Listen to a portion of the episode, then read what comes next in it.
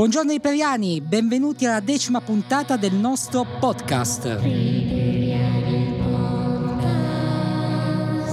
Quella che sentite ovviamente non è la voce di Francesco, sono Mabat e niente, oggi abbiamo rubato la cattedra al maestro per un'ora. E con me c'è Tevio. Ciao ragazzi. Poi sempre l'onnipresente Dio, Edoardo. Eh, buongiorno. Buongiorno a tutti. Allora, oggi finalmente alla decima puntata parliamo di mix, quasi non ci abbiamo mai parlato e oggi affrontiamo questo argomento e dato che affrontiamo questo argomento e parleremo del mix ehm, di una sessione registrata in studio, del mix invece di un concerto sia in diretta, quindi mixato live mentre la band suona, ma anche mixato in post produzione, ehm, vi lasciamo subito un paio di domande su cui potete riflettere e farci sapere voi come affrontate queste cose.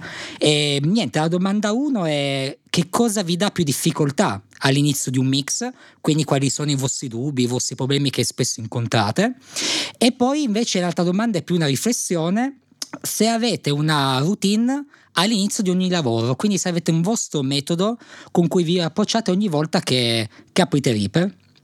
E bene, allora, dato però la nostra abitudine, il nostro rituale per ogni podcast, iniziamo un po' a vedere cosa abbiamo combinato questa settimana e inizierei con Tevio. Tevio, che, che hai fatto in questi giorni? Bene, allora, diciamo che il periodo estivo per noi del live è il momento più intenso di tutto l'anno, quindi è un periodo dove si tuona, si tuona a cannone proprio tantissimo.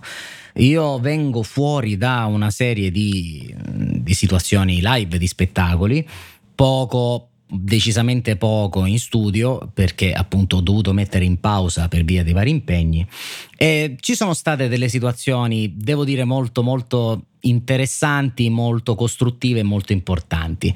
Eh, ho fatto parte di, un, di uno spettacolo che diciamo momentaneamente resterà un po' anonimo, poi magari in futuro vedremo, molto molto importante, in un bellissimo posto d'Italia, in un bellissimo, mh, diciamo, vabbè, lo posso dire, in un'arena molto molto bella. Eh, ho fatto parte di questo spettacolo. E, e lì vedi veramente come le cose devono essere fatte, vedi come la squadra funziona, vedi come ognuno deve fare il suo senza ovviamente interferire con il lavoro di tante altre persone, cioè stiamo parlando di un'equipe di quattro eh, persone per l'audio, cinque sei per le luci, gli elettricisti, eh, gli stage hand e così via e così via e così via, cioè un, un'equipe immensa, senza contare poi i costumisti, truccatrici eccetera eccetera. Mm. Lì ti rendi conto di come veramente c'è, c'è un mondo di spettacoli fatti bene, di spettacoli strutturati precedentemente con un'attenzione maniacale, ma è giusto che sia così, perché mi rendo conto, sempre più passa il tempo, di come un'ottima organizzazione ti possa far ottimizzare sia i tempi sia le energie per raggiungere un obiettivo finale. Anche riguardo a questo, diciamo, sto leggendo, sto studiando tutta una serie di, di libri proprio per poter ottimizzare, oltretutto anche grazie al Cantarin che mi ha consigliato un libro in particolare, eh, per ottimizzare il più possibile il, il tempo e per raggiungere l'obiettivo finale. Oltre a questo, qual è il libro? State... Il libro era mh, una sola cosa, eh, praticamente. Ah, okay. Sì, poi ne ho presi altri sempre riguardo la, la, l'argomento, però il, la questione è quella di focalizzarsi totalmente, concentrare le proprie energie totalmente sul tuo obiettivo finale, che deve essere quello e quello soltanto. Distrarsi eh, con, eh, con altre cose ovviamente ti fa perdere concentrazione, ti fa perdere tutta una serie di, di cose che ovviamente non puoi dedicare per il raggiungimento del tuo obiettivo finale, che non deve essere un obiettivo probabilmente piccolo, dici sai voglio fare questa piccola cosa, no, l'obiettivo più grande che puoi andare a raggiungere. Diciamo che mi ha anche aiutato eh, e poi se funzionerà veramente magari in un altro podcast ne possiamo, ne possiamo parlare. Ah, ora con me sfondi una porta aperta su queste cose.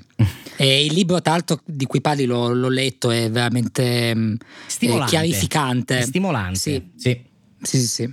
Bene, bene. Senti, invece vediamo un po' Edo, from U K. Edo, cosa hai combinato questa settimana?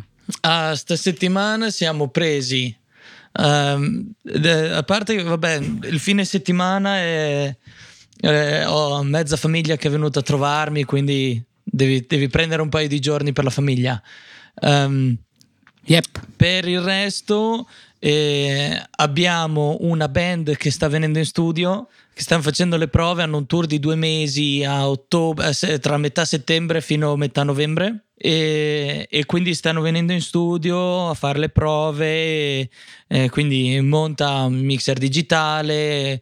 Adesso non vogliono andare, sono tutti in cuffia, eh, non vogliono prendere a noleggio dei ricevitori wireless al momento perché non servono, abbiamo cuffie cablate, quindi tira fuori l'amplificatore delle cuffie, fa il nuovo layout su Mixing Station per il mixer digitale, perché così ognuno ha le proprie cuffie senza avere troppi casini, un po' quelle cose lì, una preproduzione di un tour al momento. Ok, posso farti una domanda su questo? Dica. Ehm, in quanto mh, professionista, quindi dato che tu stai offrendo un servizio a loro, tu praticamente fai solo in modo che la band abbia un posto cablato per fare quello che vogliono e tu sei presente come tecnico in house se ci sono problemi, o come fonico devi anche fare tipo registrare le prove, devi proprio fare del lavoro tu con loro? No, no non, stiamo, non stiamo registrando le prove, eh, sono okay. Musicisti abbastanza rodati, cioè mh, tastierista di uno dei ragazzi dei One Direction, batterista di un chitarrista inglese, si chiama Tom Misch, eh, il bassista è bassista di Craig David, cioè è gente che sa bene o male suonare uno strumento, eh, okay. Quindi sono, e poi hai direttori musicali, bravo, cioè, io sono il tecnico della band, nel senso che a fare le prove io sono quello che fa in modo che tutto vada bene. Avendo uno studio dove lavoro, ho detto guardate, venite da me invece che io portare cinquantamila cose in una sala prove che vi costa anche di più. Ci sta. Eh, e quindi sono son venuti lì. Eh, la comodità è appunto che oh, mi prendono lo studio per dire abbiamo fatto le prime prove giovedì, poi hanno due giorni di prove, abbiamo fatto giovedì da mezzogiorno fino alle nove di sera. Eh, poi abbiamo dal lunedì, facciamo dalle dieci mattina alle otto di sera, martedì uguale, quindi rimango, eh, fanno rimanere la roba lì, posso lasciare tutto cablato, tutto montato, eh, e poi ultime prove sono il quattro settembre perché la prima data, la data zero è il cinque. Eh, ok, andrai anche in tour con loro? No, non con questo tour, eh, non c'è budget per avere un tecnico della band, eh, e quindi vanno da, loro da soli con il loro tour manager. Ok, perfetto, va bene.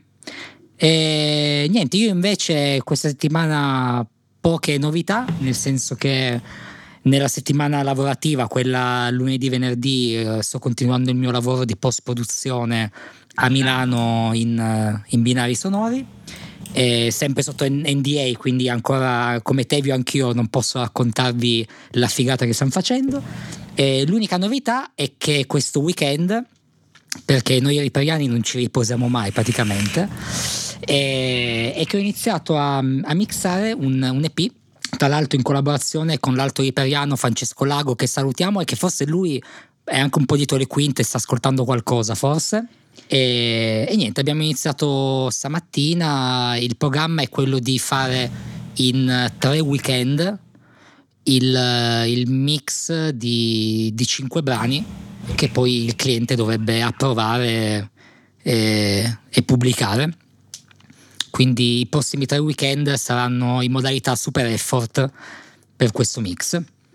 E va bene, io direi di andare subito a gamba tesa nel, nel topic della puntata che abbiamo scelto, come abbiamo detto prima, quindi come si affronta una sessione di mix. E partirei, per non cambiare giro, sempre da Tevio, dato che Tevio è un bravissimo fonico live, ci spiegherà un po' come lui tratta i progetti, come si approccia al mix di una, di una sessione live registrata in diretta. Bravo, io spippolo le, le manopoline, non faccio altro. e ascolto. Allora, la questione del live è ovviamente una questione molto, molto diversa rispetto a quella del, dello studio, ne abbiamo già parlato ogni tanto eh, in passato, perché mh, la cosa fondamentale, la prima differenza è la questione tempo. Nel live non hai tempo. Tutto quello che in studio puoi fare anche in ore, in live lo devi fare in due secondi. Proprio la decisione deve essere immediata. E, okay. e lì devi trovare la soluzione subito. Se c'è un problema devi trovare il suono migliore possibile nel più breve tempo possibile e, e andare avanti, perché poi ovviamente il live è una situazione in diretta e lì quindi anche la tensione, l'adrenalina che, che hai in corpo, perché è, è quello, se no non fai live, se non hai l'adrenalina in corpo. Eh, ti, ti porta a, a che cosa? Ad essere già pronto. Quindi la discussione di oggi dove, dove andrò io a parare? Non tanto, dirò qualcosina, non tanto sul, sul mix in sé, ma su quello che viene prima. Perché spesso e volentieri mi rendo conto come tante, tante persone devono andare a fare un live, ovviamente non... a mio avviso non professionali, perché purtroppo per me è una caratteristica importante, non si prepara prima. Pensano che si mettono nel mixer, alzano eh, i fader, sistemano due cose e via. Sono, ci sono situazioni dove purtroppo sei costretto a fare così e quindi sono escluse.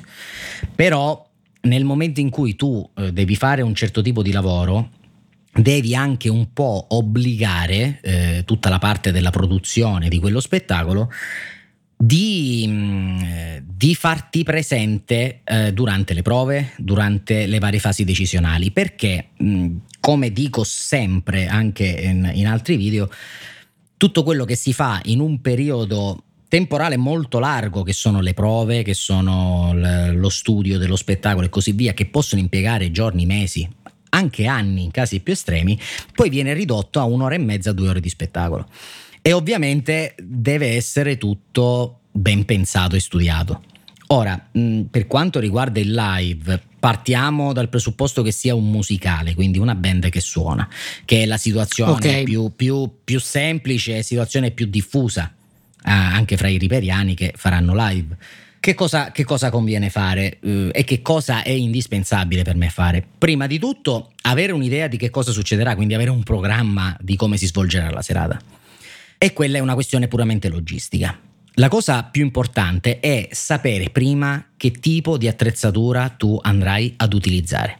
Ma non soltanto il mixer, non soltanto i microfoni, ma tutta la catena. Quindi dal microfono, dalla sorgente, quindi anche dagli strumenti, fino ad arrivare all'ultima cassa dell'impianto, all'ultima spia, all'ultima linea di ritardo, eccetera, eccetera. Linea di ritardo, per chi non le sapesse, sono quelle torri delay. Nei grandi stadi li vedi perché sono grandi in mezzo al campo per rinforzare il suono. Anche in situazioni più piccole li puoi anche avere, ovviamente. Tipo nei teatri, a metà sala, ogni tanto ci sono delle casse che devono essere ritardate e, e quelle sono delle, dei, dei ritardi per rinforzare e arrivare in fondo sala. Posso aggiungere Ora, di, di conoscere c- anche la sala? Certo, assolutamente, cioè, infatti ci stavo, ci stavo arrivando, ci ah, stavo certo. arrivando. La, eh, per quanto riguardava la questione logistica, eh, devi sapere il più possibile, perché ovviamente come, come diceva Edo, il conoscere la location è determinante, perché al chiuso eh, in un garage è una cosa, all'aperto in uno stadio è un'altra. Magari non ci arrivi allo stadio, anche se non è impossibile, ci si arriva anche a, a poter amplificare uno stadio, però mh, sono situazioni completamente diverse. Quindi oggi nel duemiladiciotto, ormai quasi prossimi nel duemiladiciannove, hai tutti gli strumenti per poter prevedere le situazioni. Come per il meteo, che purtroppo lui ogni tanto non ci azzecca, però eh, noi dobbiamo essere più efficienti del meteo stesso, abbiamo tutte, mh, tutti gli strumenti informatici e non per poter prevedere appunto il risultato finale del, dello spettacolo in quel determinato luogo, in quella determinata situazione.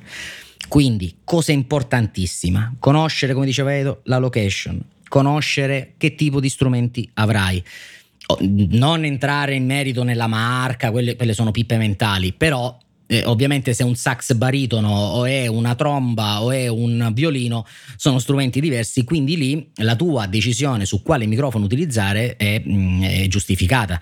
Quindi strumento, sorgente, che tipo di microfono utilizzare rispetto alla, alla sorgente, rispetto anche a dove deve essere amplificato, se è un dinamico, se è un condensatore, se è un cardioide, un supercardioide, che poi sostanzialmente usi questi, figure otto, omni non li usi mai in live. Omni può capitare con sorgenti molto vicine, eh, mi è capitato di utilizzarle sulle fisarmoniche e così via.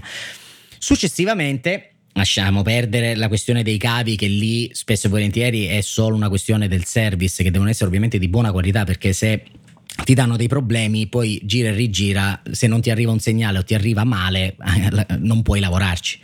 Successivamente dove va a finire questo segnale? Va a finire su una stage box attiva, passiva, il tipo di collegamento come è fatto, in cat cinque, in LAN, in digitale o in analogico con la frust- col frustino e con la frusta. Ogni cosa deve essere studiato. C'è un mixer da palco? Sì, no. Le spie, quante sono? Che tipo di spie sono? Ehm, come sono disposte? Secondo quale logica di... Io solitamente faccio in senso orario dal, dalla batteria e così via. Cioè devi avere una struttura sia mentale sia scritta, perché ti aiuta tantissimo su come lo spettacolo deve essere gestito. Se tu fai parte dell'equipe eh, della realizzazione dello spettacolo, consiglio anche di fare uno schema delle connessioni, così a colpo d'occhio tu sai quel cavo dove deve passare, e quindi anche in fase di montaggio sei molto molto più veloce, cosa che ho fatto appunto per il festival che è stato rinviato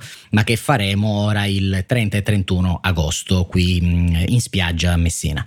Un festival abbastanza grosso, ci sono tanti canali, ci sono tante spie, un cambio di gruppi in continuazione, si farà tutta la notte, tu, tutti i giorni, praticamente quasi ventiquattro ore, quindi la, l'organizzazione schematica delle, delle connessioni, la channel list importantissima con eh, il numero del canale della stage, il numero del canale dell'ingresso del mixer di palco, numero di canale dell'ingresso del mixer di sala, ehm, puoi mettere che tipo di asta, che tipo di microfono, c'è una D I? Sì, no, il microfono com'è? A clip, su asta corta, asta lunga, eccetera, eccetera. Tutta questa organizzazione è determinante per velocizzare e non perdere tempo per fare magari un soundcheck dignitoso, anche se io, per me il soundcheck dura un quarto d'ora, venti minuti solo per fare i livelli di gain, che oltretutto saranno pure sbagliati perché le band sempre durante il soundcheck suonano al cinquanta per cento, e tanto per vedere, arriva tutto, funziona tutto e poi lo fai durante la serata. Questo è per me lo spettacolo, ma ognuno ha il suo, ha il suo sistema. Per Quindi tanta preparazione. Tanta preparazione. Cioè, per, per ma arrivare a un mix devi già evitare una grossa fetta di tutti questi problemi ti qua. Dirò di più, ti dirò di più. Ormai i mixer digitali, che sono veramente l'ottanta al novanta per cento ormai nelle, ne, presenti nelle situazioni live, è bene programmarseli prima. Con un, con un programma di offline che ormai ti danno le case, tu ce l'hai nel tuo bel computer e incominci a metterti i tuoi canali, ti fai il patch bay, eh, che è la cosa magari più, più lunga da fare, perché è inutile che perdo venti minuti a scrivere i nomi dei canali quando sono lì, quando magari devo mh, curare un determinato aspetto che può essere il suono, può essere la connessione, trovare una soluzione migliore di un microfono rispetto a un altro. Perché perdere tempo? Okay. Quando tu a casa magari in quel quarto d'ora non hai niente da fare, anche se non deve essere pensata così, ma deve essere pensata come facente parte del lavoro in sé. Quindi tu dedichi, ok, oggi due ore per la, chiamiamola, pre-produzione di questo spettacolo, e incominci a strutturare tutto quello che ti serve. Poi ovviamente tutto dipende anche dal tipo di attrezzatura. Se ti capita un mixer digitale, per esempio della Digico, che è una marca eh, di, un, eh, di, di mixer digitali, sono un po' più complicati da, da utilizzare così a chiavi in mano, devi fare una programmazione un pochino più, più oculata, certo, più attenta. Magari se hai un mixer come l'X trentadue, che è molto più semplice, che entri direttamente nella macchina sul, sul front panel, direttamente con gli X R L, funziona e via, lì è molto più immediato. Ogni cosa dipende da quello che è. Arrivata al mixer, poi successivamente, così chiudo la catena del percorso del segnale, eh, anche per, insomma, dare una piccola infarinatura per chi non sa nel, nel, varie, nel, nel percorso stesso.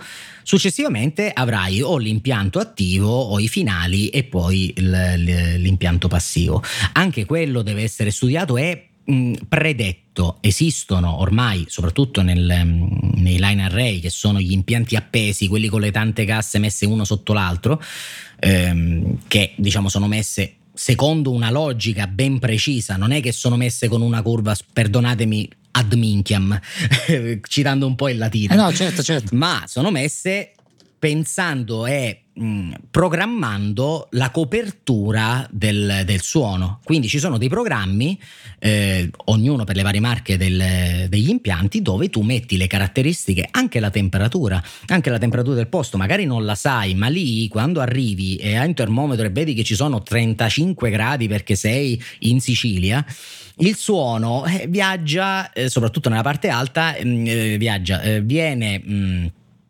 condizionato in maniera differente rispetto a dieci gradi, stessa cosa per l'umidità, eccetera eccetera eccetera. Quindi tutte queste cose le devi pensare prima, non puoi pensare di arrivare a uno spettacolo e non avere niente pronto. Purtroppo però capita ogni tanto, mi è successo proprio qualche giorno fa che dovevamo fare un eh, musical, eh, quello che ne, ne ho parlato se non sbaglio in qualche altro podcast, che era una riedizione sì. del Jesus Christ fatto da una scuola di musical qui a Messina, dove eh, praticamente io avevo mandato una scheda tecnica per dire il quattro agosto, arrivati al ventuno giorno del, della serata non l'avevano nemmeno letta. Avevo richiesto tot archetti, non c'erano quegli archetti, tre microfoni agelati wireless e non c'erano nemmeno quelli. Eh, morale della favola, proviamo gli archetti, tutte le frequenze erano occupate, non c'è stato, io sono arrivato che ancora stavano, erano arrivati loro, cioè quando io avevo chiesto alle dieci e mezza tutto pronto, diciamo abbiamo avuto tutto pronto per le quattro e mezza del pomeriggio. Purtroppo c'è gente che lavora così e, e alla fine abbiamo ri, rivisto lo spettacolo, abbiamo fatto una versione concertata con quattro esse emme cinquantotto attaccati col filo.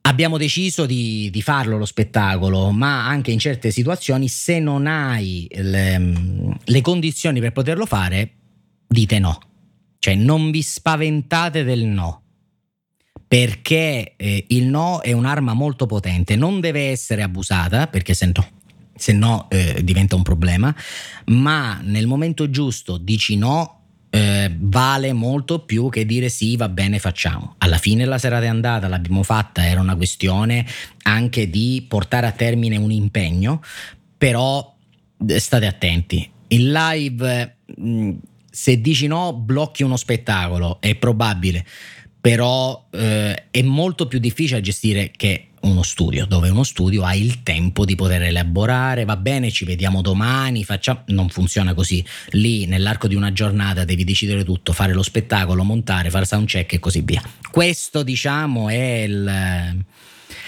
nel suo insieme secondo me è la cosa principale in un in un mix live, perché poi il mix te lo fai durante la serata e lì devi avere orecchio e devi appunto conoscere l'attrezzatura che hai, perché se tu vuoi raggiungere un certo tipo di suono, se non sai l'attrezzatura come reagisce e come poterlo fare, è tutto inutile. Puoi avere l'orecchio migliore del mondo, ma se non lo sai fare non riuscirai mai a raggiungerlo. Quindi poi il mix, ripeto, è un, può passare come cosa secondaria quasi quasi, è una bestemmia, però mh, Nella, nella mia idea, nel momento in cui sei preparato, nel momento in cui hai tutto pronto nella tua pennetta, nel tuo pi ci, nella tua testa, arrivi e ti viene tutto più facile e raggiungi sicuramente, senza ombra di dubbio, un risultato ben più grande, ben più soddisfacente sia per te che per chi ti ha commissionato il lavoro. Ok, quindi mh, per fare un recap, tu mi dici che per approcciarsi a un mix live ma fatto proprio in diretta, cioè quindi durante l'esecuzione dello spettacolo, il fonico produce anche quello che sarà one shot, il prodotto finale, tu metti diciamo tutto il, il core, tutta la concentrazione su quello che avviene prima, perché almeno poi dopo ehm, quasi non fai un vero mix, perché sei anche preso poi da altre dinamiche, altri imprevisti. Il mix è come se quasi si dovesse fare da solo. Praticamente, se tu già okay. fai una scelta giusta di un microfono, non devi impazzire con un E Q mentre sei lì. E lì è il okay. punto. Se tu prima ci pensi e poi c'è un cambio, se tu ci hai pensato all'alternativa, alla prima, alla seconda, alla terza alternativa, non c'è bisogno nemmeno che dici niente, alzi il dito, parli con il tecnico di palco, cambia, come ti ho detto prima, perché poi devi interagire okay. con le persone, ovviamente, devi fare un bello schemino, perché la persona non è che può entrarti in testa, tu gli devi dire: se succede questo, fai questo, questo e quest'altro. È ovvio. Per esempio, una cosa stupidissima, classico, cavo che si interrompe e non funziona. Secondo te, Massimo, secondo te Edo, secondo te ascoltatore, fai prima a trovare il cavo che non funziona, staccarlo, staccarlo dalla stage, staccarlo dal microfono, passare di nuovo un cavo in mezzo, oppure avere già pronto un altro cavo o wireless che sia accanto con un microfono spare messo lì di lato, in modo tale che appena succede qualcosa arriva la persona incaricata del palco, gli dà il microfono e nell'arco di due secondi tu intanto hai risolto il problema e lo spettacolo può andare avanti? Eh, è ovvio, okay. è ovvio che quindi la seconda pianificazione. La pianificazione. Lì, lì è il motivo per cui in live, per dire, se tu hai un gelato wireless, hai sempre per terra un cinquantotto con un cavo Bravo. tirato, e sul banco hai sempre un secondo canale con un input diverso, ma con l'intera channel strip, con tutti i settaggi copiati, e tu fai uno switch di un, un attimo a cambiare tra esatto. uno e l'altro. Esatto, ma come, ecco, come, vedi, come vedi pure i mixer quante... stessi, nelle situazioni grandi hai proprio il mixer di scorta già pronto, sì. switchi e passi, perché non puoi permetterti sì, sì. Queste sono situazioni ah, certo, un certo. po' estreme, ovviamente, però nel piccolo lo fai con i canali, i canali più importanti. Anche lì devi avere sempre un'alternativa, primo fra tutte la voce solista, primo fra tutte la voce solista, okay. cioè se manca la voce solista è, è la cosa più, più problematica, quindi sempre un microfono di scorta col filo eh, e poi, messo lì, e poi c'è anche l'altra cosa, una volta che hai cambiato il microfono, una volta che hai risolto il problema di qualcuno non si sente, poi vai a cambiare tutto nell'altra catena, cioè non è che dici ah certo. prova a cambiare il microfono, cambia il cavo, no, cambi il ah, microfono, no, perché adesso è alto tempo, cambi tutto, no no no cambi il microfono, cambi il cavo che va là, cambi l'input sul, eh, sul banco e così, e vai a vedere oh è il cavo della, della stage box o è qualcos'altro, capito? Esatto. Cambi tutto lo, e, e poi vai non lo puoi fare in live, non lo puoi fare in live, no, Ci lo fai pensare. offline. Cioè nel senso, una volta che io ho scambiato il microfono, ah, poi parlo sì, certo. con uno dei tecnici del locale o con uno degli assistenti e dico: tu vai a prendere quello lì, mi cambi il microfono, il cavo e l'ingresso certo. sulla stage box, e ma intanto, intanto lo andiamo a vedere se funziona. Eh? Ma intanto lo spettacolo va avanti, non hai avuto ah, no, questo mentre lo spettacolo va, sì. Certo. E per dire okay. la, il, mio, il mio punto di vista su tutto quello che ha detto Tevi adesso, il discorso enorme sulla preproduzione, che è importantissima, è appunto per il fatto che quando poi vai a fare lo spettacolo non devi concentrarti su quello, tu Bravo. ti concentri sullo spettacolo. È lo stesso discorso per un musicista che ha il suo tecnico. Se un batterista non deve montare la propria batteria, ma l'unica cosa che deve fare è sapere la musica, concentrarsi sulla musica, salire sul palco e suonare la batteria, la performance è molto più alta rispetto a ho guidato tre ore per andare a suonare, devo montare la mia batteria, devo mettere a posto l'altra roba, devo aggiustare tutto, eh, accordare tutta la mia batteria, e dopo un'ora e mezzo che sono seduto davanti alla batteria che stiamo montando il palco, faccio il soundcheck e poi devo andare a suonare. Cioè, esatto. l'energia va via, certo. Devi, sì, devi, sì, sì. devi suddividere. Io non posso arrivare alle dieci di mattina e pensare a costruire il banco, eccetera, eccetera. Cioè, anche solo um, ho fatto un live una settimana e mezzo fa con un D-Live, il seimila, credo, il super potente. Sì. Eh, D-Live, per chi è un banco dell'Allen and Heath, molto bello, a me piace, però ha tantissimi fader e tu puoi mettere praticamente quello che vuoi su qualsiasi fader tu voglia, e io in anticipo mi sono dovuto andare a mettere i fader che volevo, i banchi da uno virgola otto, nove, sedici, i miei controlli per i gruppi, D C A, il master dove voglio, perché cioè, non posso spendere mezz'ora quando arrivo al locale a fare che fader voglio vedere dove. Esatto. Io ho una band che deve fare un soundcheck, non posso. Certo, certo. Quello va bene. Discorso. Senti, allora Tevio, per eh, tornare a bomba ti faccio due domande secche. Vai. Così capiamo anche l- la fine di questo. E, mh, domanda numero uno: se il mix, diciamo, passatemi questa cosa, deve quasi farsi da solo, perché il tuo lavoro è stato far sì che il segnale arrivasse come, come l'acqua di, di Mosè quando si apre mm. nella Bibbia, senza problemi, senza nulla, e vuol dire che tu hai fatto tutto quel lavoro prima. La mia domanda è: quello che tu registri del mix, quindi diciamo il mix down, il render, l'export, chiamiamolo come vogliamo, quindi è un qualcosa che è già livellato, quindi chiunque apre poi quelle tracce suonano già quando le apri, perché tu stai registrando l'uscita di un lavoro che hai fatto prima. Allora, allora, intanto piccola parentesi. È vero quello che ho detto dell'importanza della preproduzione, ma non è l'unica, nel okay. senso che la, la mia discussione era su nell'arco di una giornata non, non puoi, durante appunto, come diceva Edo, durante lo spettacolo pensare ad altro. È indubbiamente più facile se tu sei preparato e sei pronto, ma senza ombra di dubbio. Ma ovviamente durante lo spettacolo devi farlo il mix. Perché? Perché okay. non è una situazione ottimale anche se hai previsto tutto. Perché avrai rientri. Se c'è un mixer da palco ci sarà un'altra persona che potrebbe fare anche degli errori, quindi nel momento in cui alza troppo la spia hai un Larsen e ti esce pure fuori se tu stai facendo sala. Cioè ci sono sempre delle, delle situazioni che eh, devi andare a fare il mix e a sistemarlo, perché il mix è una sistemata, devi far coesistere suoni diversi tutti insieme nello stesso istante, questo è il mix, no? E renderlo piacevole all'ascolto. Quindi questa era una piccola okay. parentesi, non, non è così semplice come sembra, e non voglio dire che poi il mix non è, eh, non è indispensabile o non è, non è un lavoro né di gusto niente, no, tutto il contrario, solo che è sicuramente molto importante la prima, la prima fase, la preproduzione. Ora, tornando alla, alla domanda, oh, okay.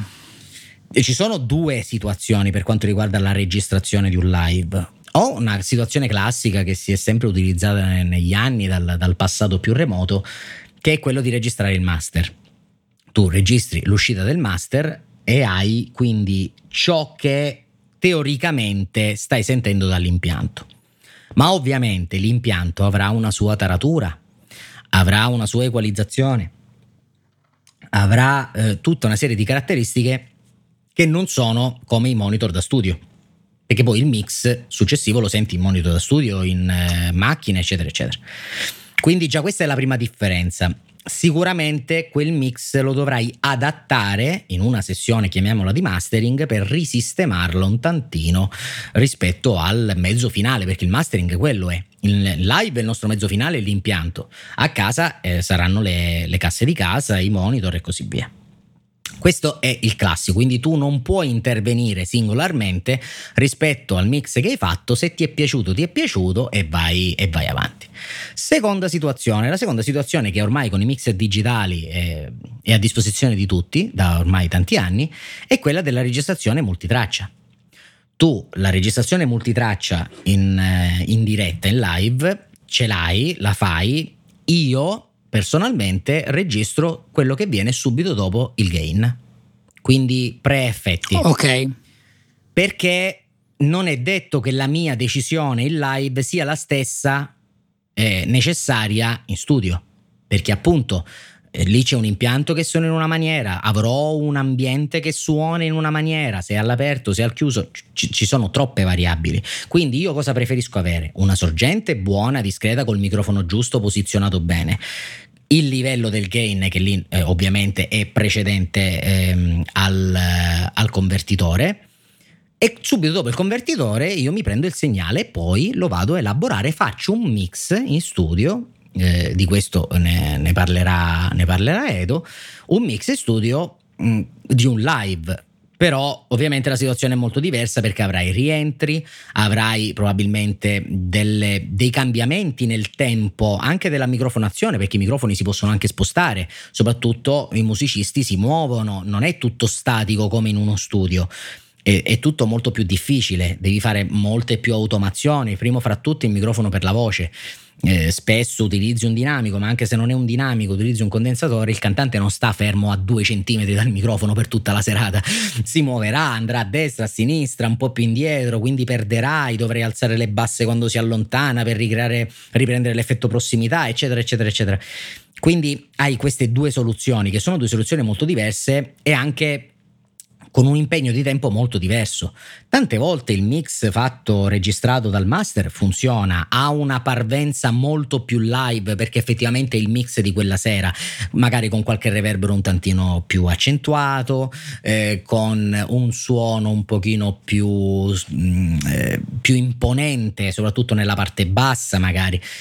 Se vuoi fare un mix magari più televisivo, più da disco, è indubbiamente meglio la registrazione multitraccia, hai il tuo bel portatilino, ormai quasi tutti con l'U S B o in, col cavo LAN, attacchi al, al P C e registri, metti la tua bella sessione di Reaper preparata prima, sapendo che sono quei canali, eh, con quella nomenclatura e così via e così via, e tu ti fai la tua bella registrazione, ti fai la registrazione di due ore di spettacolo, anche se quella che probabilmente dovrò fare io, per esempio per questo ehm, festival che è il Capo Pelloro Fest, proprio in spiaggia, nella punta della Sicilia a Messina, sotto il pilone in spiaggia, saranno registrazioni da boh, mh, otto ore, nove ore al giorno, e quindi io lì vado a registrare il master, non vado a registrare il multitraccia, perché non serve, non ha senso, è tanto per avere eh, un'idea di quello che è successo, utilizzarlo magari per delle situazioni pubblicitarie e così via.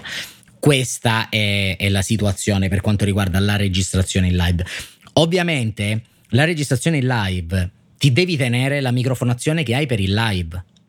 Non è che arriva, per esempio, se tu fai il, il fonico che registra il live e ti devi attenere alla microfonazione che ha deciso il fonico di sala, non tu, perché non puoi entrare in merito, non puoi rovinargli o, o creargli problemi al live, perché tu devi registrare. Se tu poi hai necessità di avere delle registrazioni in più, ti monti dei microfoni in più, degli spot messi dove vuoi tu, e tu ti prendi la, mh, le sorgenti che ti interessano per eh, fare un mix successivo più, più preciso, più pulito, eccetera eccetera. Però ovviamente questa è una cosa importante da tenere conto, insomma, non, non guastare le feste a chi sta lavorando, perché c'è una certa priorità.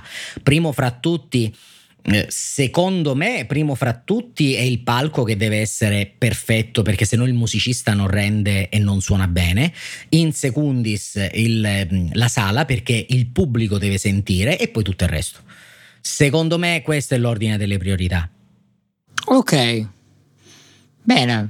Mi hai fatto venire voglia di fare il fonico live. Poi magari qualche volta lo facciamo. È un bel insieme. Mondo, però è cattivissimo, quindi molto cattivo, eh, molto cattivo. Ma poi più che altro, ma poi la cosa che ha detto sotto il sole otto ore, potremmo avere finalmente un Mabat magro con, un, con un mese di fonicaggio. Prendi, prendi l'aereo, ci vediamo il ventinove mattina. Lo, lo, prendo, lo metto in ore, ore cinque e trenta magari in spiaggia a tirar su delle, delle teste da, da una tonnellata. Ah, ma guarda, Madonna. Secondo le previsioni cominceremo alle tre del pomeriggio, perché il palco probabilmente prima non sarà pronto. Secondo le previsioni saremo pronti alle quattro della mattina dell'indomani. Eh. Ah, avremo okay. finito e, e poi la mattina alle dieci sound check già pronti.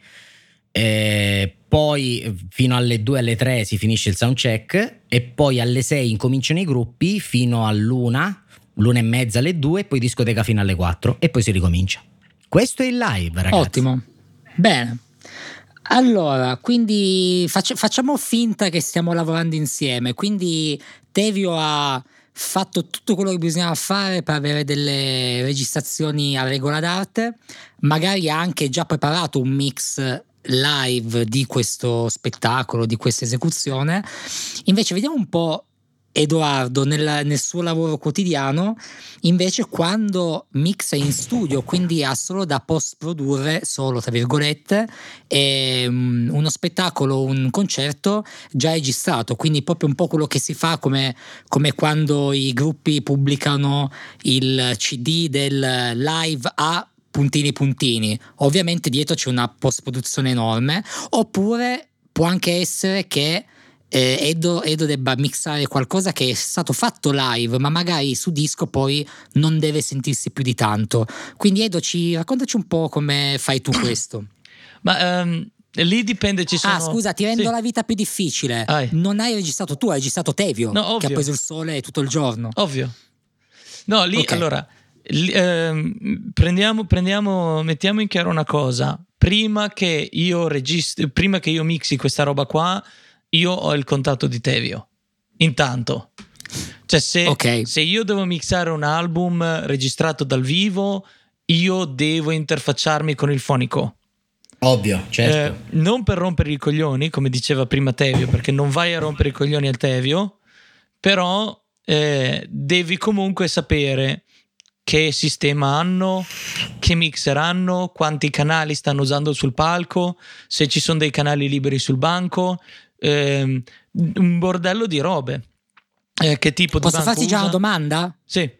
Per te è importante saperlo prima dello spettacolo, nel caso tu debba, tra virgolette, intervenire per esatto. di- dire la tua quando poi ti arrivare al lavoro, o ti basta saperlo A, a cose fatte? Cioè ti contatta il fonico, il direttore di palco di una band, e ti dice: Edo, questo è quello che abbiamo fatto, tu ci devi fare il mix. Beh, dipende, cioè, allora, eh, okay. se lo so prima è meglio, perché io così posso parlare con Tevio, cioè con il fonico. eh, il, discorso, okay. il discorso qual è? Se tu hai registrato un live e hai bisogno di qualcuno che te lo mixi, tu mi mandi le tracce e io ti dico: io te lo mixo, quello che mi hai dato io ti mixo. Però quello che mi hai okay. dato non necessariamente suonerà come un album dal vivo. Se tu vai a ascoltare un live di una band famosa, non suonerà come il live che hai registrato tu nel localino con il mixer che registra semplicemente cassa, due panoramici, due chitarre acustiche e due voci. Perché okay. ti mancano gli spot, ti mancano i microfoni in sala, non ho il, il P O V del, del fronte palco, non ho molte cose che mi servono per avere uno spettacolo, capito? Cioè, il, discorso, certo. il discorso qual è? Se io devo registrare, faccio un esempio, se io devo mixare una band che fa uno spettacolo in spiaggia col Tevio, no? Per dire, mettiamo che il ventinove o il trenta, trenta e trentuno, giusto? trenta e trentuno, trenta e trentuno. Eh. Allora, mettiamo che il trenta sera c'è una band che vuole registrare l'intero live e vuole che questo sia mixato. La prima cosa che io faccio con Tevio è chiedere che mixer usa e quanti canali usano quella serata. Perché okay. idealmente io cerco tre canali sul mixer liberi, o tre modi per registrare tre sorgenti extra, che sono due microfoni piazzati ai lati del palco, puntati verso, il, eh, verso l'audience, verso il pubblico, e un microfono okay. a fronte palco puntato verso il palco. Possibilmente uno dei microfoni di misurazione che usano, che spesso e volentieri sono collegati al mixer comunque per R T A, eccetera eccetera. Um, Okay. Questo mi permette, uno, di sentire il pubblico quando applaude a fine, canz- a fine brano, che è una cosa che non molti pensano, ehm, e poi oltre a quello mi serve anche per sentire il suono della band dal fronte palco, perché la registrazione del master eh, destra-sinistra non vuol dire necessariamente che è come suona di fronte al palco. Come diceva prima Tevio, le casse hanno un E Q, la stanza ha un certo tipo di suono, manca del suono che viene dal palco, quindi magari la batteria non è alta quanto serve nei, nelle, nelle casse, perché i piatti tagliano, quindi panoramici li hai spenti, quelle robe lì, capito? Ok. Quindi eh, quello che esce dalle casse spesso e volentieri hai la voce super forte, la cassa medio forte, il basso medio forte e le chitarre abbastanza predominanti, tastiere fortissime anche quelle. E il resto okay, è abbastanza quindi... basso, quindi molto sbilanciata come cosa, a meno che non sei su un palco enorme. Cioè esatto. sei uno spazio enorme dove letteralmente senza l'impianto tu non senti quasi niente dal palco, allora il master bene o male è abbastanza bilanciato. Questo quindi è il motivo per chiedo... cui la registrazione del master non va bene, perché esatto. in una situazione medio piccola il palco suona, e se il palco suona hai già metà suono lì e non, esatto. non lo vai appunto a incrementare, e quindi la registrazione master sarà insufficiente assolutamente. In situazioni eh. grandi lo puoi fare, perché ovviamente l'equilibrio non funziona più, il palco non lo senti proprio più. Motivo per cui io chiedo okay. il, il, la misurazione da fronte palco mi prende bene o male il suono della serata. Che quello è, è anche utile perché mi serve, non lo so, una canzone ha un delay sulla voce, per dire. Il delay viene dato dal palco, non da un effetto sul palco. Viene dato da, dal mixer, dal mixer proprio, il fonico che gestisce il delay. Esatto. Io non lo becco nella registrazione multitraccia il delay, quindi devo sapere che c'è un delay nel brano, allora quello mi serve come, no? Come riferimento. Um, ok, ci sta, buono. Esatto. Già, Poi già insieme a che... quello... Già ti dico che Dica. comunque tutto questo non lo puoi fare perché abbiamo trentadue canali e trentadue occupati, quindi portati la tua schedina e registra. Esatto, no, vedi, questo no, questo sarebbe il caso, cioè se è esatto, una cosa del genere, se io sono di Messina, io vengo giù e letteralmente mi attacco una scheda audio con due o tre microfoni e via. Io tiro due microfoni dal palco fino a fronte palco, una scheda audio con tre ingressi o quattro ingressi, metto un, un misurazione a fronte palco esatto. e due spot verso il pubblico e poi me ecco li registro io. Bisogna organizzarsi. E dopo devo andare a sync. Ecco perché.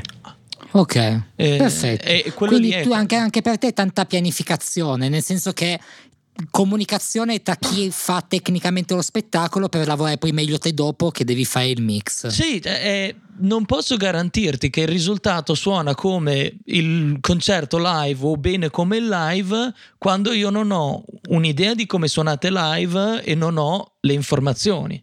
Quindi per dire scaletta, note della band, se ci sono cose strane che succedono, possibilmente una foto del palco con la band sopra, così vedo le disposizioni, so se devo pannare una cosa o l'altra, perché, oh, ho due chitarre, panno una certo, a sinistra e certo. una a destra e poi quei chitarristi vado a guardare, lo mettono su un video e il chitarrista che ho messo a destra è a sinistra sul palco, cioè, capito?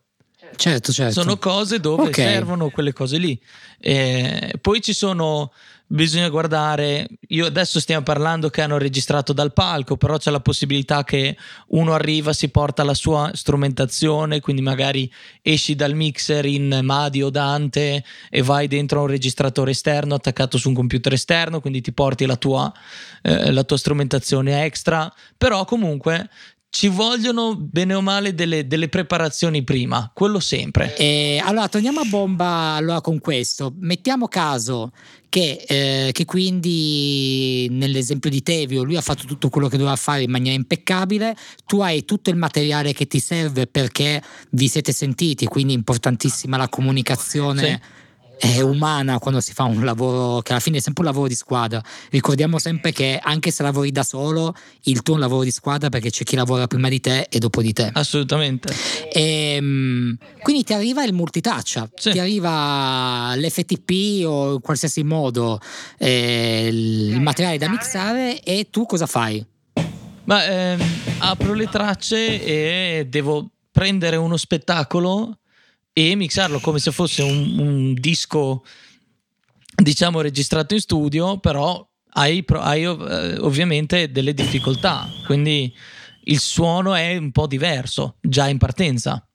Eh, chi è che di voi avete, avete entrambi provati a, a mixare qualcosa di live, no? Sì, a voglia. Eh, io poco, eh. io poco, qualcosa di mio quando suonavo e, e una band che mi ha chiesto un lavoro un po' alla Tevio, registrare il live, cioè fare fonico alla serata e poi mixare il live a posteriori. Eh, allora immaginatevi, una volta sola però. Immaginatevi quando arriva un, un live da mixare, la prima cosa che notate è che spesso e volentieri hai un suono molto diverso dallo studio.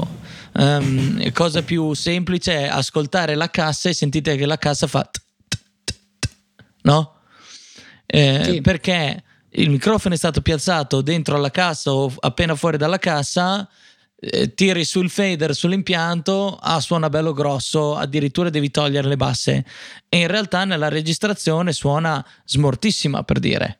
Perché non, in quel punto non hai...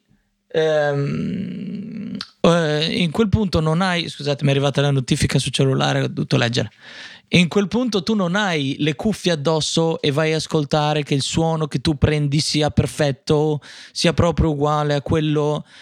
Tu ascolti l'impianto, Cioè stai facendo un live, tu ascolti l'impianto, se tirando sul fader e mettendo il gain in un modo bene o male giusto il suono è perfetto, tu non lo tocchi, non te ne frega che il suono preso da là che arriva dentro al mixer sia perfetto, te ne frega che il suono che arriva là, passa dentro il mixer e che esce dalle casse sia perfetto, capito? Okay. Quella è, è la differenza enorme. Non hai più un monitor da studio che cerca di essere il più flat possibile, tiri su il fader e suona come una cassa nelle, nelle tue casse lì, suona come una cassa in un impianto che è cento volte più grande. Cioè invece che avere cinquanta watt per cassa ne hai cinquemila per lato.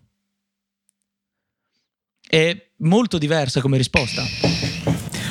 Ok, quindi all'inizio ti devi preoccupare di fare, come dire, una specie di improvement del suono per renderlo mixabile. Sì, cioè non è neanche un improvement, è semplicemente tu devi mixare contando che non necessariamente quello che tu hai suonerà come quello che secondo te in un album in studio dovrebbe suonare. Quindi devi andare comunque, okay, devi andare un po' a compensare, capito? Quindi è facile per dire che la gente metta eh, qualche sample di cassa insieme alla cassa della batteria giusto sotto per dare un layer, per fare un po' la bas- le basse della cassa. Super, magari super compresso come sample perché non ha dinamica, però è semplicemente per tenere un po' di basse ferme ogni volta che colpisce la cassa. Poi la dinamica del coso, poi vai a fare degli E Q proprio drastici, usi molta saturazione, capito? Ed è tutto per questo. Quindi, per... Non come, quindi non come quando ti insegnano non boostare più di tre decibel. Esatto. Stai giù solo a dodici decibel a ottava, non... Ok, esatto. Abbiamo capito lo scenario. E guardare che la compressione a mixare un mix live è il tuo nemico. Ehm, comprimere qualcosa vuol dire che hai un botto di rientri. Eh, un, po come, eh, sul mondo. Un po' come quando comprimi i to- per dire comprimere dei tom sulla batteria ha pochissimo senso a-, a meno che tu non li tagli, perché? Perché ti entrano tutti i piatti, eh, comprimere il rullante ti entra il Charleston, quindi anche lì eh, hai problemi perché poi hai troppo Charleston, non puoi far diventare il rullante brillante perché tiri sul piatto, eh, su quelle cose lì. E metti caso comprimere una voce di un palco con magari dietro una batteria, eh, voglio vederti, capito? Eh, quindi è più, come diceva Tevio, molto più un gioco di automazioni, è molto più un gioco di trova la frequenza giusta che si infila di là, trova la frequenza giusta che si infila di là. E questo ovviamente se uno ha un fonico bravo ti è molto più semplice, appunto perché la scelta giusta del microfono che magari cancella molto ai lati, su quelle cose lì. Um, cioè Tevio in primis è bravissimo a conoscere i microfoni, a sapere come si usano i microfoni, come posizionare dei microfoni.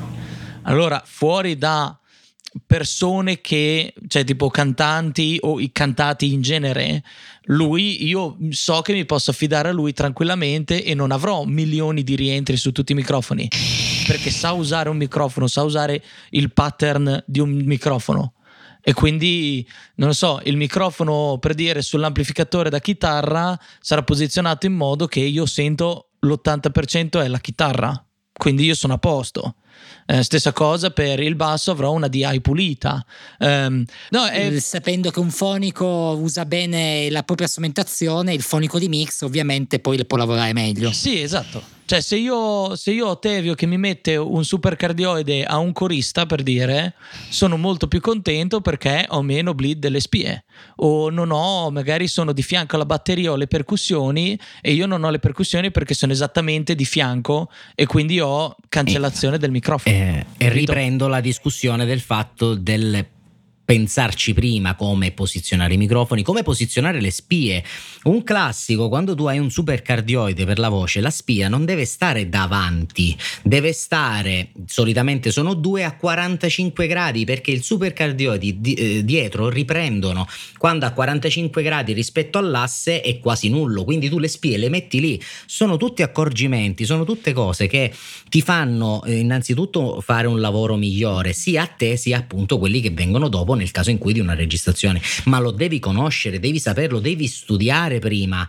Poi magari hai un culo bestiale che posizioni i microfoni, scusatemi, alla cazzo di cane e li metti, si sente benissimo, funziona tutto bene, ma magari succede una volta su un milione.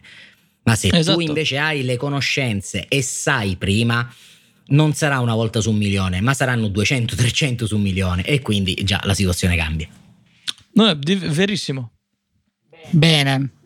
E quindi anche tu poi, una volta che hai fatto Edo questo, tutto questo lavoro, alla, alla fine però poi le tue operazioni finali di mix penso che siano molto simili a quelle che si fanno in studio per un brano tradizionale prodotto. Sì, no, è esattamente uguale, il discorso è il punto okay. di partenza è diverso. In un studio c'è cioè un album da studio, io tiro sui fader, bene o male siamo lì. Su un album registrato bene, io è raro che metta addirittura anche solo un, un plugin per canale, cioè ci saranno un canale su tre ha dei plugin e ne ha uno o due di solito, poi ho due o tre plugin su ogni gruppo e qualche parallela e tre quattro plugin sul master, e io ho chiuso un mix. In live hai un po' più di effetti perché devi andare a lavorare un po' più il suono per raggiungere un suono da studio e poi vai a fare il mix da studio. Ok, va bene. E allora niente, faccio due parole io invece su cosa mi trovo davanti agli occhi invece quando mixo qualcosa che è stato registrato in studio. Eh sì. E, beh, la cosa ridondante che ho notato adesso in questa chiacchierata nostra a tre è che Ogni, ogni tipo di produzione di mix ha una costante, ossia la preparazione, perché eh, se devi mixare in diretta un live, ovviamente come hai detto Tevio devi assicurarti che tutto quello che ci sia da fare sia fatto bene per non avere problemi. Se mixi in studio a priori un, uno spettacolo registrato, devi fare un sacco di preparazione affinché la band ti mandi il materiale in maniera corretta, che tu abbia quello di cui hai bisogno per fare un ottimo lavoro. E anche in studio eh, anche in studio devi fare un sacco di preparazione. In generale, vabbè, io distingo sempre se la produzione è mia, cioè quindi se io sono la persona che ha prodotto la band, aiutato i ragazzi negli arrangiamenti, registrato il materiale, o se invece mi arriva a conto terzi qualcosa da mixare. Quindi è esattamente un po' lo stesso caso di cui ha parlato Edo prima. Nel caso sia io coinvolto direttamente in quello che succede prima, e um, ovviamente mi metto in contatto con magari il fonico che regista, la band stessa, vado a vedere le prove, cerco di capire eh, che tipo di sound eh, sto per approcciare, quindi comunque c'è del tempo investito affinché non apri una cartella inviata online senza che tu sappia nulla di quello che ci sia lì dentro, quindi sicuramente e, um, ovviamente a differenza di quello che può capitare a Tevio, E, la, tutta la, la situazione è un po' più smart, perché appunto in studio quando produci hai il fattore tempo, come dice anche Francesco nell'home recording, quindi il, il tempo aiuta molto sicuramente. E detto fatto che a me arriva una registrazione da mixare, io suddivido il processo di mix sempre diciamo in cinque fasi, che sono la, la preparazione, l'editing, il, il mix in sé, il mastering e poi una cosa molto importante è che è la release, quindi la, la pubblicazione di quel lavoro. Fa attenzione a tutta quella fase lì. E, la preparazione è molto semplice, una volta scaricato il materiale, come diceva anche prima Edo, e su questo io sono un pochino pignolo, quindi magari non, non è nel modus operandi di tutti, poi io tendenzialmente faccio sempre un renaming delle tracce, quindi faccio un check che ci sia tutto quello che mi serve, nel frattempo faccio anche un renaming perché poi in Reaper ho tutte le mie action per richiamare le tracce, gli strip del mixer, quindi almeno so che ogni sessione è progettata come io voglio trovarmi le cose. E importo le tracce, salvo tutto e, e poi faccio una cosa che a mio avviso mi ha salvato il culo parecchie volte, ossia andare a cercare il tempo, il B P M della sessione. Questo perché almeno quando hai gli effetti da dover modulare, quando hai qualcosa da mettere a tempo, ti aiuta a sapere che hai un B P M preciso, che può essere anche non averlo. A volte Edo in questo magari gli sarà già capitato un botto di volte anche registrando, non tutti registrano click, credo, no? Ma eh, ultimamente a me capita quasi solo gente a click, cioè è molto più semplice per tutti, per i musicisti, per i fonici. È raro che mi becchi qualcosa non a click se non è live. Ok, ok. Ecco, no, anche a me capita, su dieci volte mi capiterà otto nove volte di avere le cose a click, e il più delle volte devo provarlo io, perché ancora la comunicazione eh, di tutti questi dati che ti servono spesso non, non è lineare. Anzi, già stamattina, per esempio, nel mettere a tempo le sessioni di Francesco Lago abbiamo dovuto andarci un po' a cercare i B P M, perché la produzione aveva mandato delle informazioni non super super ad hoc. E, e quindi sì, quando faccio il detect del tempo, quello che faccio io è preparare le tracce affinché suonino da sole in maniera intelligibile. E quindi io, io ho fatto un po' di esperimenti. Ultimamente mi trovo molto bene a utilizzare i L U F S come unità di misura, quindi la prima cosa che io faccio, tiro sui fader, vedo cosa contengono, faccio un'analisi di quello che c'è in quelle, in quelle tracce, e solitamente faccio una specie di normalizzata, giusto per tenere tutto che suoni un po' omogeneo, così quando apro i canali non ho clip, ma soprattutto riesco a sentire subito in maniera veloce tutto quello che c'è. E, e poi passo niente all'editing. Quindi mi occupo di togliere rumori, di correggere magari il pitch, di correggere il, il, tem- il, il timing delle cose più importanti, e, e poi niente, dopo di questo si va a fare il mix vero e proprio.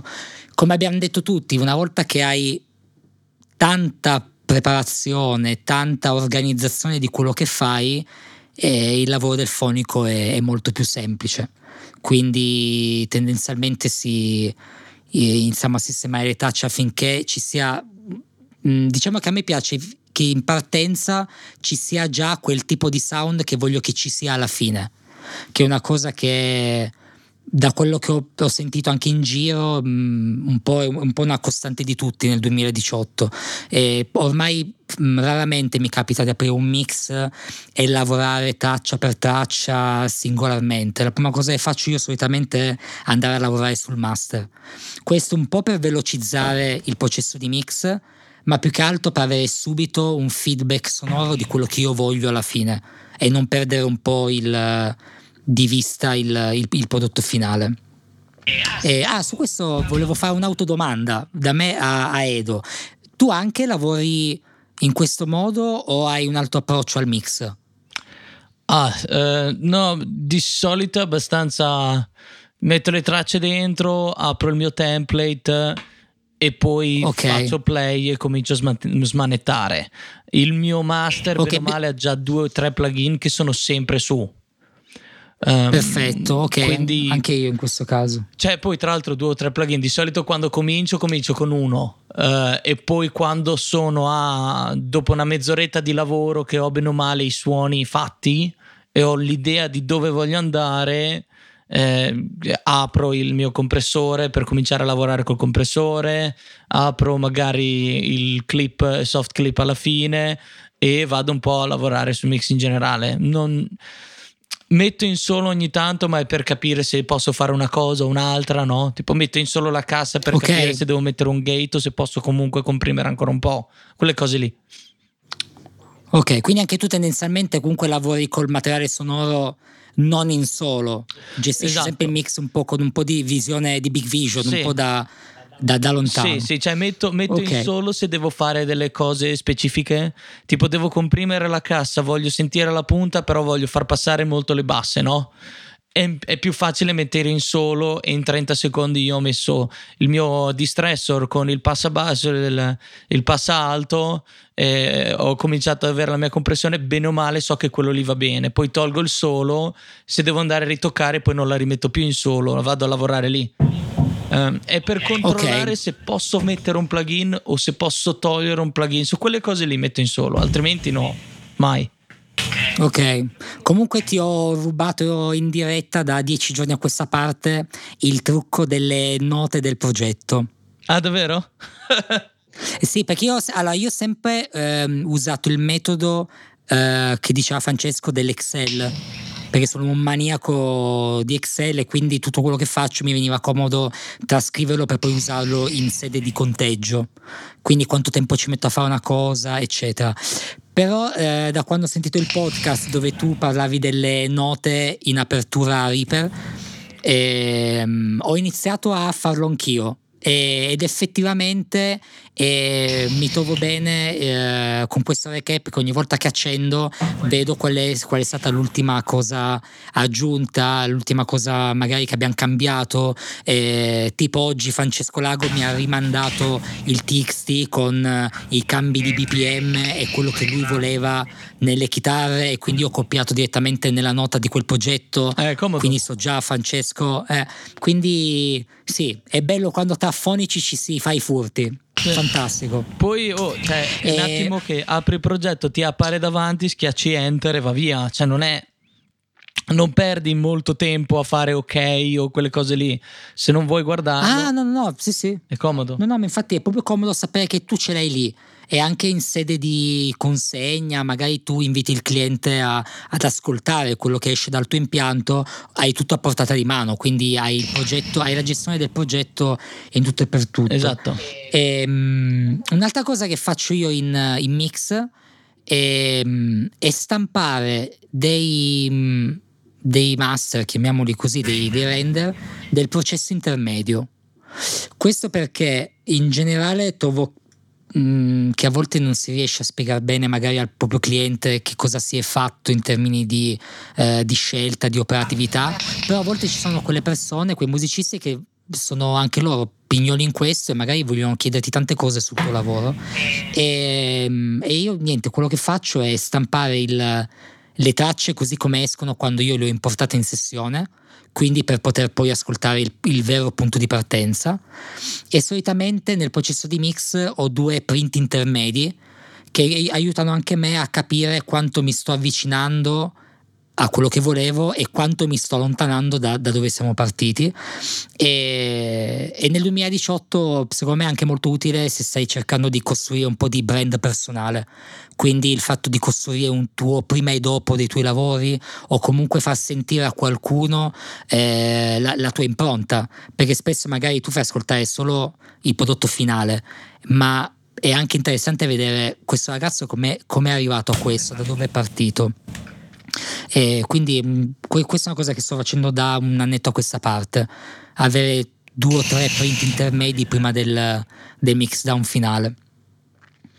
E, e poi niente, il mastering cambia solo una cosa: io tratto il mastering in maniera diversa se sto lavorando un brano singolo, quindi una pubblicazione che rimane a sé, isolata da, da altre, o se sto trattando un un E P, un disco, comunque un insieme di brani che vengono poi pubblicati e ascoltati in maniera omogenea. Nel caso ci sia un mix di un brano singolo, faccio il mix in sessione, come, come tanti fanno, fanno oggi, e invece se sto lavorando a un progetto più corposo, l'ultimo stadio di mastering lo tratto poi alla fine, quando ho tutti i brani mixati, usciti e, e stampati. Questo mi aiuta un po' di più a, a contenere l'impronta sonora e cercare di avere un risultato più, più omogeneo. Invece per roba difficile li faccio fare direttamente a Edoardo, che è molto meglio. E questo è anche un eh, altro lato, questo è anche un altro lato, capire dove uno magari può o vuole arrivare e da lì scegliere, uh, cedere il lavoro, cedere diciamo la, la situazione a qualcun altro. Quindi lì rientra anche in una discussione di umiltà e di capacità eh, nel capire i propri limiti. Ovviamente non è una giustificazione nel fermarsi lì, però anche l'accettazione di dove puoi arrivare è un segno di grande maturità e di umiltà, secondo me, che sia, che è necessario. Guarda, sì, sai anche cosa, Tevio? Um, oltre all'umiltà, e quella deve essere personale, ogni professionista è più o meno umile in base anche a tanti fattori suoi di vita personali, ma eh, come dicevamo prima, la priorità secondo me deve essere sempre data al risultato finale. Certo.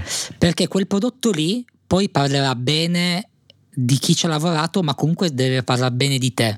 E come dice sempre anche Francesco nei suoi video, il cliente o il musicista che ascolta il disco uscito dal mastering, lui non discerne la parte di mix che ha fatto Massimo, eh, la ripresa che può aver fatto Tevio, il mastering di Edo o il product placement di chi gli ha fatto la campagna Instagram. No, cioè, cioè il prodotto cliente finale, finale vuole vuole godere del prodotto finale. Quindi se riesco a mettere da parte l'ego mio personale, ma in generale mi metto al servizio del, della canzone, istantaneamente dico ok, se deve uscire bene il mio nome, questa cosa non, eh, non la faccio io. Po- preferisco essere ringraziato perché quella cosa l'ha fatta benissimo una persona che ho tirato dentro io al progetto. Perché, come abbiamo detto prima, è un lavoro di squadra. Anche se tu sei un freelance e lavori con la tua partita I V A, non sei mai da solo. Perché lavori con clienti che ti presentano altri fonici, eh, che ti fanno incontrare magari un direttore di palco, con cui magari registri una band di un altro paese. Quindi sei sempre connessi. Io i migliori lavori che ho fatto li ho fatti nel momento in cui sono stato capace di fare un passo indietro e far fare qualcosa a qualcun altro, e mi è sempre tornato indietro, proprio a livello karmico questa cosa, assolutamente. E, e l'ultima fase, e secondo me è, ad oggi è sempre più importante, quella della release. Quindi nel caso in cui ci palleggiamo questo lavoro da Tevio a Edo, da Edo a me, e io mando a Tevio dei mastering da fare, da Edo dei mastering da fare, e ovviamente mi interesso a comunicare a Edo dove va il prodotto finale. Quindi se stiamo parlando di un C D, se stiamo parlando di YouTube, se stiamo parlando, nel caso di che ha di audio per il video, di un D V D o di una uscita su qualche mezzo audiovisivo. E E poi per archiviazione io faccio sempre degli export pensando a tutto quello che nella vita mi porterà a riaprire quel progetto. Quindi negli anni cambiano i plugin, discontinuano le versioni, eh, ti rubano le chiavette, non paghi la bolletta e ti staccano i Mac D S P. Io, quando il progetto è chiuso e finito, in sessione stampo le tracce e le processo. In Pro Tools adesso è facile, anche Pro Tools finalmente ha il commit, quindi che ti processa le tracce con i plugin. In Reaper puoi farlo da sempre. E mi tengo nella sessione, diciamo, una copia muta delle tracce senza i plugin che girano. Questo perché qualsiasi cosa succeda, non deve succedermi che devo rifare un mix ma non ho più quel plugin, oppure non si apre più quel progetto perché ha corrotto. Io stampo e mi archivio comunque il mix ehm, senza, senza plugin. Se apri le tracce, le butti dentro un altro programma, suona il mix che ho fatto io. E, e poi salvare tutte le sessioni, archiviarle per andare a ripescare di anno in anno. Quindi una copia in locale, una copia su una chiavetta come portfolio, un hard disk dove archivio tutto in maniera compressa, in maniera in, in alta qualità, eh, un cloud dove tutto quello che è nei miei hard disk rimane anche su, diciamo, su, su cloud, e, e niente, mi, mi assicuro che appunto tutto quello che faccio non venga mai perso per strada. Tra l'altro leggevo ieri una, un articolo dove alcuni fonici di lunga data raccontavano le loro esperienze tra analogico e digitale. Si parlava dei nastri che si smagnetizzano, dei nastri che vengono abbandonati e persi. Secondo una ricerca si è persa molta più roba per deterioramento, dimenticanza col digitale che con l'analogico. Mm. Ci sono un po' rimasto, eh. Eh, io ci credo. Pensavo che ovviamente Eh, il, tra, tra la noncuranza che adesso il digitale sembra che sia sempre una facilità, quindi tanto salvo, tanto salvo, però alla fine della fiera è emerso che abbiamo perso molto più materiale dagli anni ottanta a oggi, che i nastri accumulati che a volte purtroppo si deteri- vengono deteriorati. E la, la, la media ci dice che siamo più distratti noi oggi che, che una volta. Vabbè, cioè, eh, tu devi contare tu devi contare due cose. Uno, che hai un nastro dove tu stai registrando e salva automaticamente, e l'altro è che noi siamo sui computer e la gente non ci pensa. Già. Quello è il problema grosso. Giusto, sì, sì. Sì. E, bene, abbiamo affrontato il mix, secondo me, in maniera abbastanza interessante, insomma, siamo andati molto a fondo. Studio, live, problemi. E facciamo così, facciamo un round up finale. Nelle situazioni che abbiamo raccontato, c'è ultimamente un, un tool, uno strumento, un plugin, qualcosa che ci ha reso più facile la vita nel fare queste cose. Quindi Tevio, per esempio, nel tuo affrontare il live in vista di un mix, c'è qualcosa mm. ultimamente che ti sta dicendo guarda, mi affido a lui perché almeno so che il culo me lo porto a casa intatto? Allora, allora mh, sì, in realtà ce ne sono un paio, mh, però visto che abbiamo parlato, almeno io in maniera particolare, per quanto riguarda la pre-produzione, quindi tutta la parte di organizzazione, ricito, perché ricito nuovamente ehm, un, un tool online, eh, mi discosto diciamo proprio dalla questione live in sé, che eh, ha consigliato il Cantarin, sempre lui fonte di, di grandi informazioni e saggezze, che è eh, Airtable. Io tutta la parte di channel list, tutta la parte organizzativa, sto tentando di scollegarmi da Excel e farlo con questo, perché è un foglio di calcolo eh, insieme a un database dove io con molta facilità mh, riesco sia a, mh, a organizzarmi, a esportarlo, e ho il, il menu a tendina, cioè lo puoi personalizzare rispetto a quello che devi fare. Quindi tutta la channel list, la parte organizzativa, io me la sto, me la sto gestendo così. Quindi è più una questione okay. appunto organizzativa, non proprio del mix in sé. Se devo dire del mix in sé, ma non lo posso utilizzare sempre perché dipende dal, dal mixer che ho a disposizione. In realtà è l'utilizzo di un multibanda, ma non come multibanda mh, con tutte le bande, ma singola o massimo due bande, soprattutto sulle voci. Eh, mi spingo in maniera particolare magari sui musical, dove la voce deve essere bella e intelligibile. Proprio lo utilizzo come, in questo caso il, parlo del C sei, il Waves della C sei, che un, costa niente e funziona bene. Il C sei bene. Della Waves? Sì, sì, sì, non costa niente. Non il Waves della C sei. Eh, il C sei della Waves, pardon. Eh, problemi di allocazione di memorie, eh, l'ho letto male. Dove praticamente utilizzo una banda magari per le S, per le risonanze, una banda invece per le risonanze del, dell'archetto, del microfono nella parte medio-bassa, per pulire la, la voce. Ecco, quello è un plugin per esempio che mi è piaciuto tanto, l'ho utilizzato, funziona, funziona veramente, veramente bene. Ok, quindi un foglio di calcolo che è meno foglio di calcolo ma più project management, sì. E un multibanda non usato come multibanda ma usato come, come pulisci, come Q D, pulisci è, è Q dinamica, perché spesso e volentieri noi andiamo a comprimere perché vogliamo più volume, però spesso e volentieri è magari una frequenza sola che ti copre tutto il resto, quindi tenendo a bada quella poi il volume generale sale.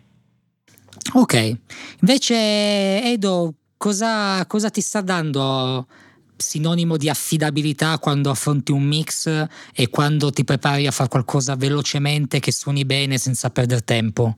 Um, io la, la, l'ottanta per cento del tempo lo salva una combo di plugin che ho sul master, che è il solito Pultec di partenza, che quello c'è sempre. Um, E poi ho un compressore tipo stile Neve, che è il primo in catena prima del Pultec, che vado a mettere, come dicevo prima, quando è una mezz'oretta che ho il suono del mix, vado a mettere quel compressore. Eh, bene o male so quanto devo comprimere, quindi io lo taro, poi sul mio template ho il volume di tutto il mix che va dentro questa catena, quindi poi vado a gestire in modo da arrivare sempre con lo stesso volume. E poi finisco la catena con due plugin che sono il Satin della U E, che uso però sì? come clip. Simulazione di nastro. Ah, ok. Sì, è un simulatore di nastro, però bene o male, cioè, uso pochissimo come simulatore di nastro. Tra l'altro il wow e il flutter di quello lì sono un po' quasi, quasi ridicoli, cioè non, non suonano come dovrebbero suonare. Eh, quindi ha una bella curva di E Q e sì, a sette virgola cinque, quindi chips. Eh, eh, diciamo che risponde abbastanza simile alle curve di equalizzazione delle, delle velocità, eh, però come, come suono di nastro non ha un suono di nastro, però il soft clip è bello, allora uso quello intanto giusto un po' per comprimere, E poi ho comprato questo plugin che ho nominato in qualche podcast fa, che è lo standard clip della Seer Audio. Um, pessima esperienza a comprarlo, però dopo tre o quattro email, due o tre tentativi lo sono riuscito a comprare. E, ma Siri è quella che fa quel famoso riverbero a convoluzione su Windows? No, non ho la più pallida idea. So che è il clipper che usano, lo usa sempre Pretolesi, adesso lo vedo molto su quelli di, cos'è, um, uh, quello di House of Glass, non mi ricordo mai il suo nome, um, um, Rai presente.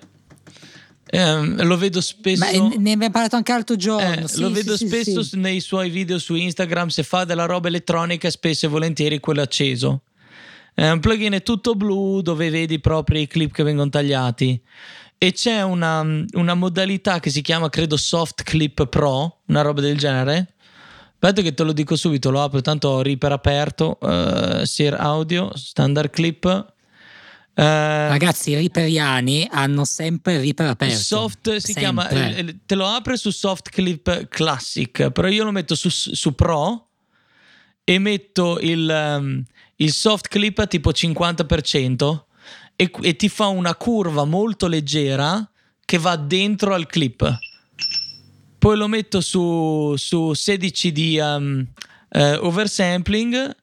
Eh, e suona molto bene, è una specie di compressore a fine catena e ti dà quella risposta di un mixer analogico, una macchina di nastro dove stai scrivendo un mix o un compressore. È molto più dinamico il volume in cui ci vai dentro, lui ti abbassa il range dinamico, però risponde molto più velocemente, è molto carino. Ok, andremo a, andremo a vedere.